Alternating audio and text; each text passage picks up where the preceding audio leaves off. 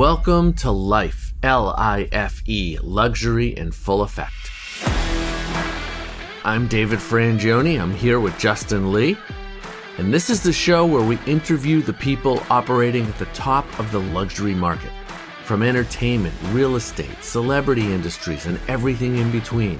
Together, we'll hear their life stories and how they got to where they are today.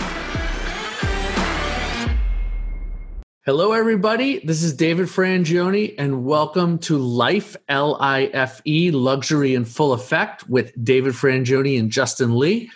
Justin, my partner in crime, is traveling the world right now, so I'm flying solo on this voyage, but it is, in fact, a really, really exciting show we have for you. Our guest is Jim Heimler from JHAI, James Heimler Architect Incorporated, and he has a fascinating career in the architectural world, working in many different areas of architecture on projects. He's done literally thousands of projects all over the world. And uh, I'm so excited for him to share his life and career with everyone. So, Jim, welcome.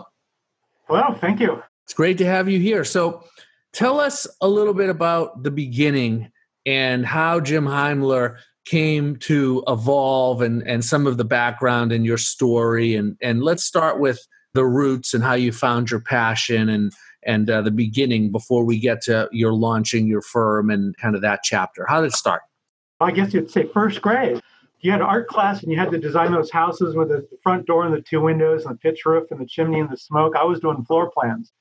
So I kind of got stuck on it really early. And uh, so growing up, I was doing house designs from like first grade on. The first grade, you were doing house designs? Yes. Wow.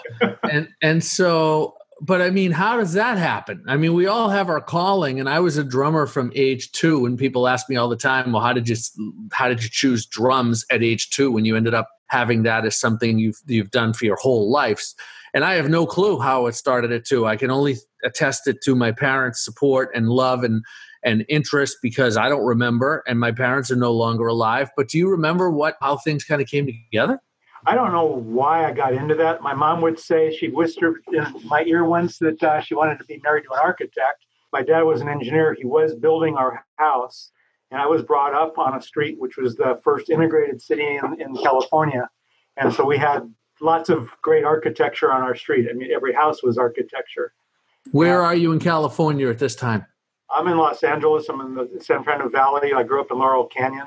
Okay, so you've always been in LA area your whole life. Yes, I grew up in Hollywood. Ah, okay, literally. okay, so at fir- in first grade, you're drawing homes, and then how does that evolve through your adolescence into high school, college, etc.? Like before the firm starts, how does that develop into even a more clear path? Let's say. I'm watching my dad complete our house, what he's building it the whole time and I'm living off concrete floors at the start. I also walked the neighborhood, saw the houses, absorbed that feeling. We had Ellwood House next door. We have a Koenig house a few doors away. But every house on the street was a mid-century modern, and they were all pretty cool. And the neighborhood was pretty artsy and a lot of producers and stuff like that on the street. Obviously, I didn't know any of that growing up, but you feel it. And I feel what I do. I don't see what I do. I feel everything. And so as I went through designing homes and I got into junior high, I was took every drafting class they had. In high school, I took every drafting class.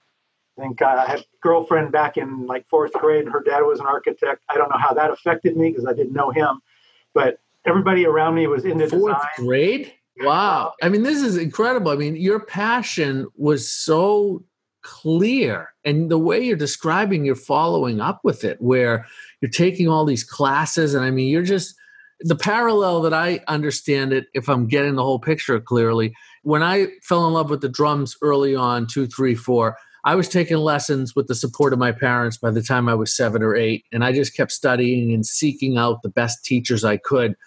It sounds like architecture was almost an identical kind of thing for you, where once you, once it really hit your heart, that early on in first grade, you just went with it. I mean, you just kept improving and learning and growing, and you know, you stayed clear.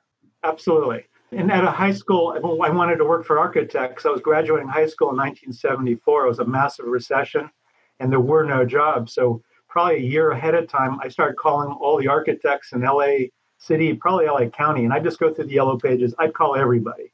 And there were no jobs. So the only jobs I could get was a big firm so I could fire everybody else and then I'd get fired. So I ended up picking the architect I wanted to work for.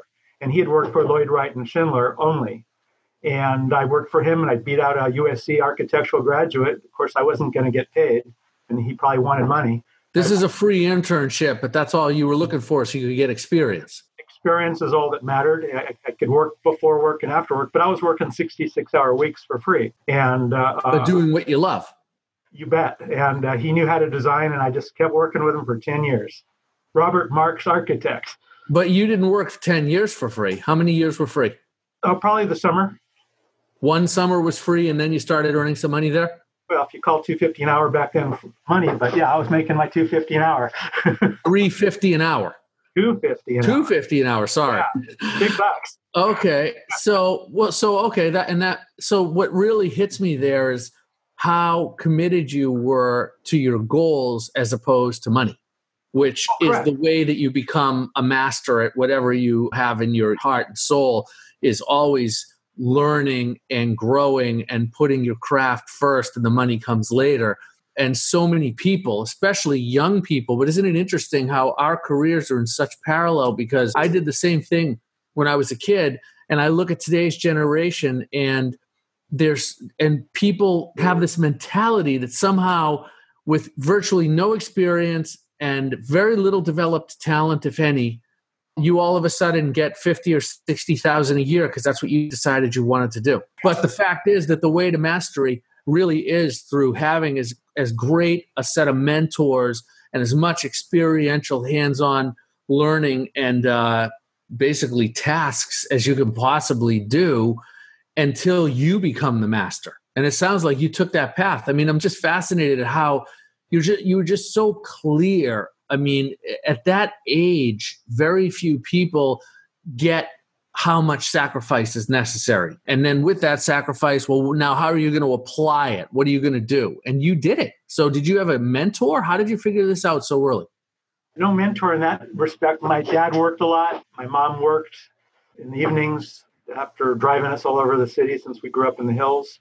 My neighbors all tend to do a lot. My neighbor was Milt Holland, the drummer, percussionist for the whole world. He was like the top guy on the planet for, for percussion. So if you look up all the mellow rock albums and the jazz albums, he was pretty much on every one of them. He gave you mentorship? A little bit on drumming.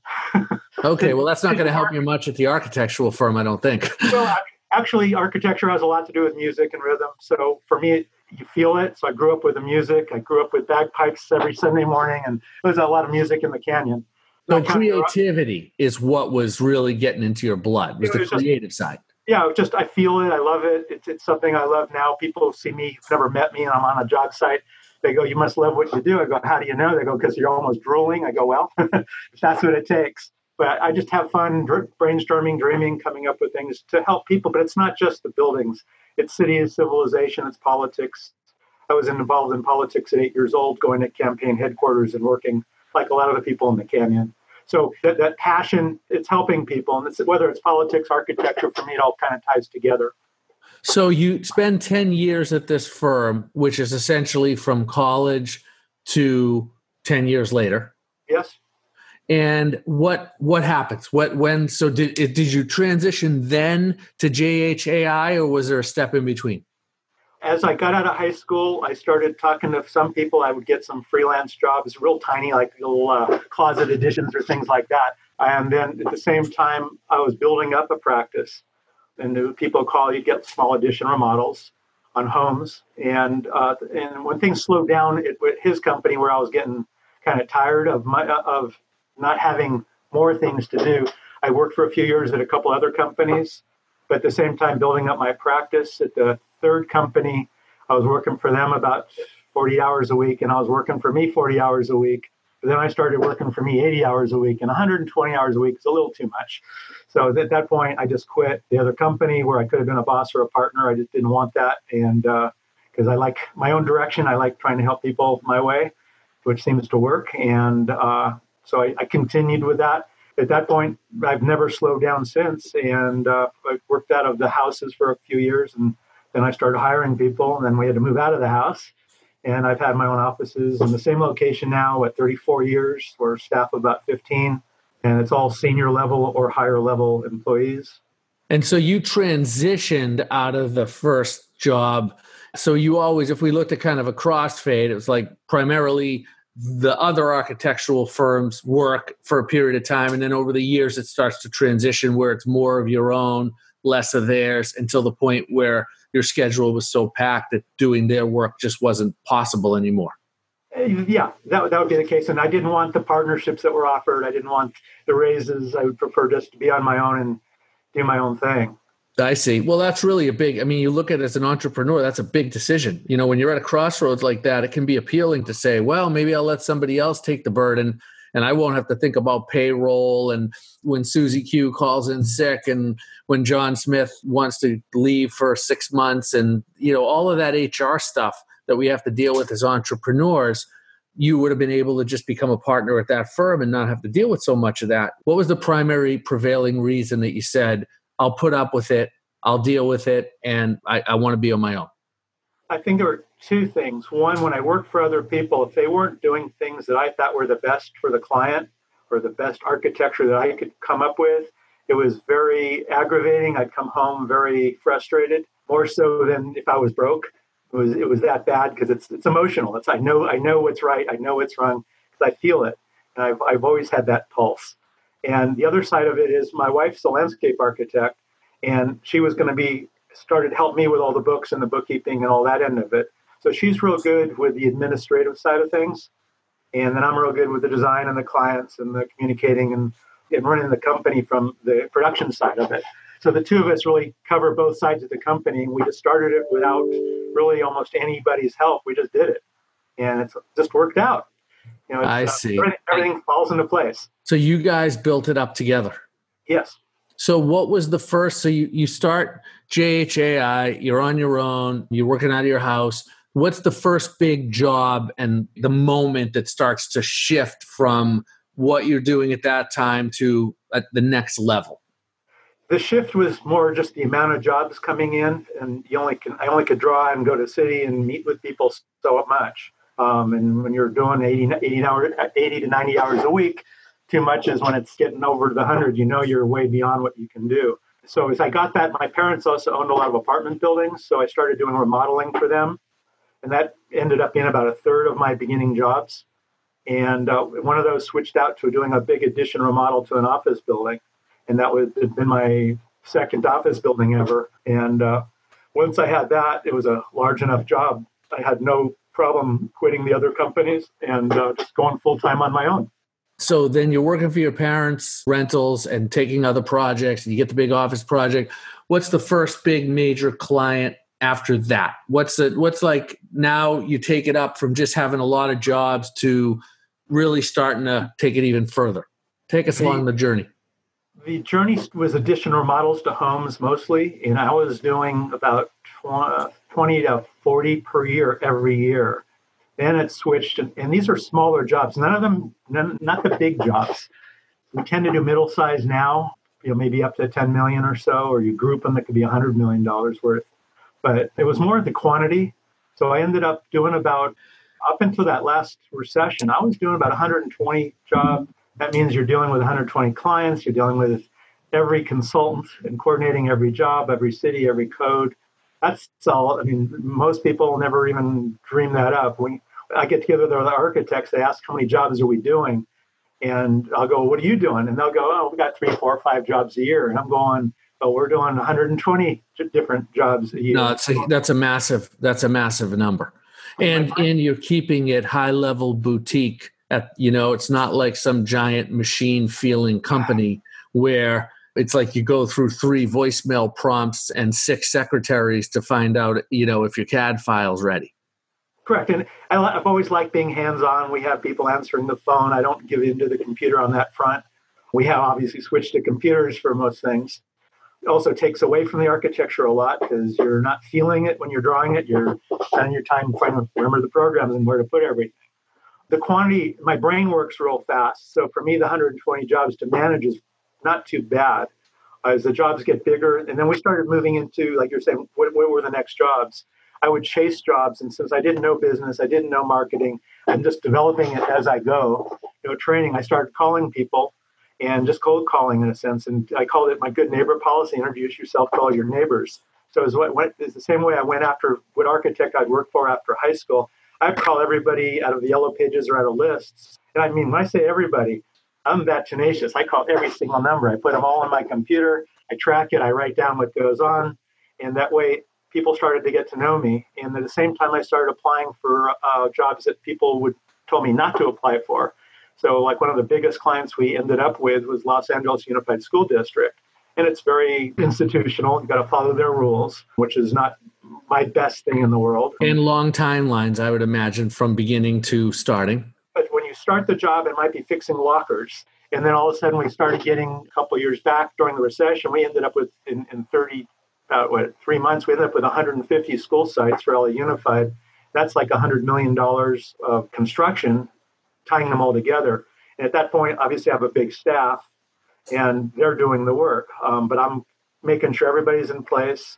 I'm at a level that if I have to hire 20 uh, senior level architects, I have enough uh, contacts that I keep, that keep mm-hmm. everything, that I could find the right 20 people, find space, find the computer, software, hardware, furniture, and have everything done and everybody up and running within uh, one week. That means finding them, negotiating, salary, you know, with everybody and having it up and running you were asking about what was uh, one of the bigger jobs. 19, I think it was uh, 94. We had the earthquake, and I had a month prior to the earthquake, I met a client, and he had a large building on Ventura Boulevard out here in the valley, one of the bigger buildings, and uh, he just needed a small permit. So I did that. When the earthquake hit, I got a call from him because one of his buildings got toasted in the earthquake. The other one that's tied to it burned because of the earthquake. So I ended up with a brand new 36 square foot brand new building, totally custom on Ventura Boulevard, which was seen all over the country, or actually the world, because that was the building on fire that was shown everywhere.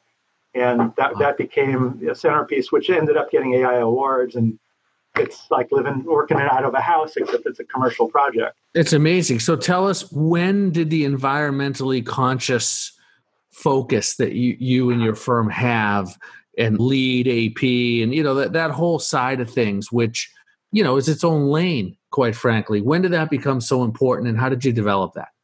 I think that's also probably from first or second grade, believe it or not. In the canyon, it was pretty liberal.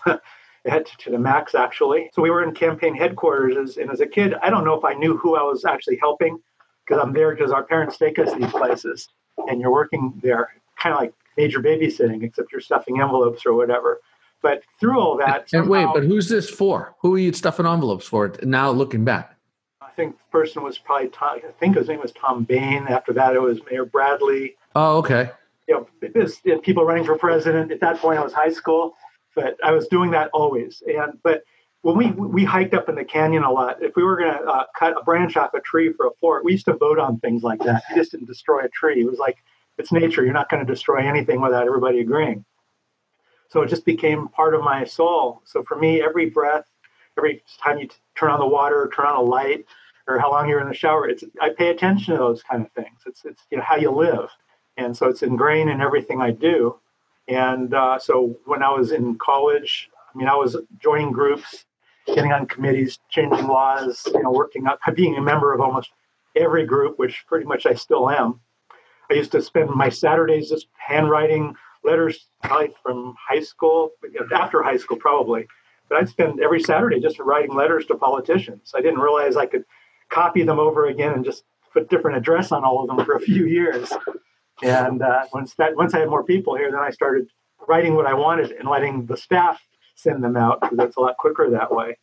And then how does that lead to LEED? Well, LEED came in late, much later in the game. So LEED came out about two and a half years, two and a half years uh, uh years before I got it. I didn't like what they were doing because it's very political and the tests i didn't even know the tests were what they were like but uh, at a certain point i go you know if i'm going to do this you need to have credentials because what you don't have works against you so i try to have everything. Decided okay i'm going to take the test. I'm not going to take any classes. I'm not going to study. It's a very hard exam. It's it's mem- it's straight memorization and that's not my high point. I feel i don't memorize. So i took the test missed it by a few points. Took it again, missed it by one point with probably an hour studying, studied more, passed it, and I gave myself 30 days and I passed it. Most people take classes for about six months and then it's a very, very hard test to pass. For me, it's straight memorization. It's not about what's green, it's about the numbers and memorizing what number represents a green idea. The test does not teach whether you know green or not. It teaches if you can memorize numbers on a, you know on, in a book. But it represents your commitment to being environmentally conscious, bigger Correct. than just the the title and the certification. So, what is an environmentally conscious architect? What does that look like as you're doing all these projects? In some projects, you get to do green. Sometimes you don't. Uh, when we did that building after the earthquake, that was extremely green.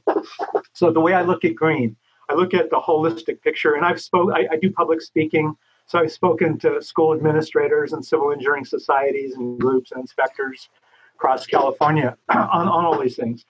But for me, I start at the big picture. It's like, okay, what are your who are the politicians? What, what are they voting for so that we'll get you to a clean environment and from all aspects and humanity too. It's it, I'm starting to spend a lot of time on homeless issues, and that's part of being green too. And that's a big deal out in LA, especially right now. Uh, yeah, and I'm working with another architect. whose last name is Travaglini. So I thought you'd like that last name. And uh, we're starting to come up with ideas. We're going to start presenting and see if we can make some headway on uh, cost-effective systems, not expensive systems. But the greening on a building or on a site is starts with me with what's going on around you and what you can tie together. So if there's a building next door that has more opportunity than yours, maybe you should talk to your neighbor and tie your greening concepts together because their sites might be better than yours. It also has to do with obviously the site orientation and the hills and the trees and everything around you. From there, you start breaking down transportation and all the embodied energy that's going to go into the design because you've got a lot of transportation costs possibly. And then through the whole process and then the design itself. But it's the people on the team, and if they're willing to think in the box or out of the box. Right now, California is so high in greening. If you meet the building code, you're doing real well, but you can do a lot better. Most people do not want to spend the money on that. And that's same with LEED. LEED is a very expensive process. So we start, we usually get people registered if they want to do that. But I'll explain to people if they're going to take the money that they would use to get a LEED certificate and they put that into the building, I can get more cost benefit out of the building than getting something registered because of the cost. So usually it's the big government projects or large private people or somebody with a huge marketing budget that they want to use the LEED certificate for, for that. They'll go for those points. When I in the tech world, you know, my background is heavily in the tech and control world, and of course, LEED has been a buzzword, if you will, for quite some time now, over 10 years, as far as like the high end tech world, uh, maybe even closer to 20. And the focus is typically energy management and conservation, where we will actually put a control system in that allows an end user to control, to see how much energy they're using, and then control how they can reduce it and be more efficient and then combine that of course with motorized window treatments to have light control and occupancy sensors to have electrical control et cetera et cetera et cetera. Do you in your since you're designing all of these plans when do you introduce the tech side of it and and how important is that to you? Well the tech side comes in day one because that's part of the agreement because you have to know if that's going to be your function or not. And then from there you step up to each of the different building products and figure out which ones will give you what and which will have the biggest impact. Uh, when I taught at, USC, a graduate class, the questions asked from the students after I did my, my spiel was more had to do with countertops and finishes. And I look at that as the, the, the littlest of the picture. I start with the biggest of the pictures. So the tech side of it, you have to know what it's going to be. When I start designing, I design everything from day one in my head. So I'm integrating every piece of it from the set first line I draw. I don't take it one step at a time. Uh, that's how I can design real fast. Also, it's it's it's already in my head, kind of like you feel it, you know it. So going back to Scotty building, the one had burned down on the earthquake. We ended up uh, the programs were over, but I got DWP to pay me to do energy studies and and do the whole energy efficiency thing on that whole building. And we actually brought, the, I think we saved about a month's utility bill just on our design. This is back in 94, 95. And electrical uses climbed a lot from the 50s Yeah, I'll say. The 95s. So we weren't just saving a month, we were probably saving three or four months, eh, maybe two or three months. What are you doing now for tech? Since you have such a clear vision of what you're going to design and how you're going to design it, and it sounds like to me, tech is involved on every design from day one. And so it's just a matter of what tech. Hello, everyone. So what does that look like for you and your on, on a typical project? everyone's totally different. All our jobs are totally different, and we work on every kind of project. So I can't go across the board easily that way. Most of like when we're doing school jobs, they have uh, requirements embedded in in the district requirements. So there's they're, they're meeting uh, uh, state requirement standards, and all the electrical, mechanical, even plumbing stuff is done through the consultants, and we can't adjust any of that. So when I do bring it up, and I'll give you an example, it's usually no, Jim. We we would love to do that, but we can't. So we're especially school systems. They don't have the budget. Well, it's not the budget; it's how the budgets are used. So we're we're doing a, a whole like a hundred year old building, and we're upgrading HVAC systems. And I'm going well. If I put window, if I insulate the exterior brick walls, and then I put film on the windows, I could shrink the size of, of, of all the mechanical systems, which saves a lot of structural work. It saves a lot of work, saves money. Budgeted for that because that opens up a different can of worms, and they can't jump the other can of worms because then there's a huge other cost. So I, I present ideas, and that doesn't work. Just like uh, um, if you I come up with a new speaker system for an auditorium to replace an old one, they want to keep the old system because it's what they have approved in their specifications. I can't go and do something more cost, higher quality, a lot less money, and much more flexible. It's, it's not allowed per somebody else's system. So you deal with it because you have a you have a solution for them, and it's a great solution. But you're restricted by what they're all the politics, we'll call it, and the and the budgets and the details of how it's structured. So and then so I can take it now to private clients, and they'll go, yes, we want to go green, but if California is already, you know, at a, at a silver level, let's say, how much more do we want to go? So we're working with some people now, and I think they're going to go greener on on things. If I back up to that that 1985 uh, office building, I had that's facing south. We had greenhouses, we had planters, we had shade, we had screening, uh, we had natural lighting inside corridors on a double loaded corridor office building. We had natural light coming off the north side. I try to use every opportunity at any level there is because I study all of it every day uh, that I can integrate into a system. So, and I don't want it to feel homely if that's what the appropriate part of it. In terms of a house, if somebody says, "Hey, they want a bidet," I go, "Why don't we just go with a bidet seat on a regular toilet? It saves space. Saving space saves money, and you don't have to move around." You know, and so it's more again more effective more efficient if somebody wants a bigger house and i can show them how to do a house that's smaller and get them everything they want including the spatial requirements i do that i don't go for the second story addition if it's not necessary i say i can fix your first floor and give you everything you want it'll save you money and you'll like it even better and that's what would, generally would happen. Well and it's i mean you're a man clearly of principles and ethics which in in our business is becoming more and more of a lost art you know and that's really what i hear you describing is it's it's yes it's all of your talent and experience at at full work for the client to say here's here's how we'll do it. But in addition it's the ethics of saying you might have thought we needed to go this far but we only have to go three quarters of that far and we'll we'll get your objectives met. And then that actually saves the money not only within the three quarters but the fact that you didn't go 100 and you went 75 and that's all they really needed. And that just says a lot about ethics. Right and so space how space is used. You can double use the same space at different times of the day if, if it works that way. So if you can design it for double use efficiency efficiency it saves building materials period. So how did you end up in china in the middle of all of this and, and designing the yang yun art gallery if i'm saying that correctly? Hopefully i am. Tell us about that because most most people don't you know if they're lucky to visit china but you actually did a project in china. You want you thought la politics were tough. Tell us about china. In my cold calling world my name gets out all over the place. So that you know people then start calling me that i don't know so somebody would have referred this woman whose husband was a shipping container mogul and uh, she already had two architects with models of there were two projects actually in the Grand Mall in Shanghai, and we ended up with both of them. So she called me, we met, I gave her an idea right there in front of her. And to back up here in terms of ideas, I get in, introduced to people who have architects from all over the world. And they'll come and they'll say, Well, what can you do? And I'll tell them what I would like to do. It's not what you do in interviews because you're talking about what your dreams are, not practicality.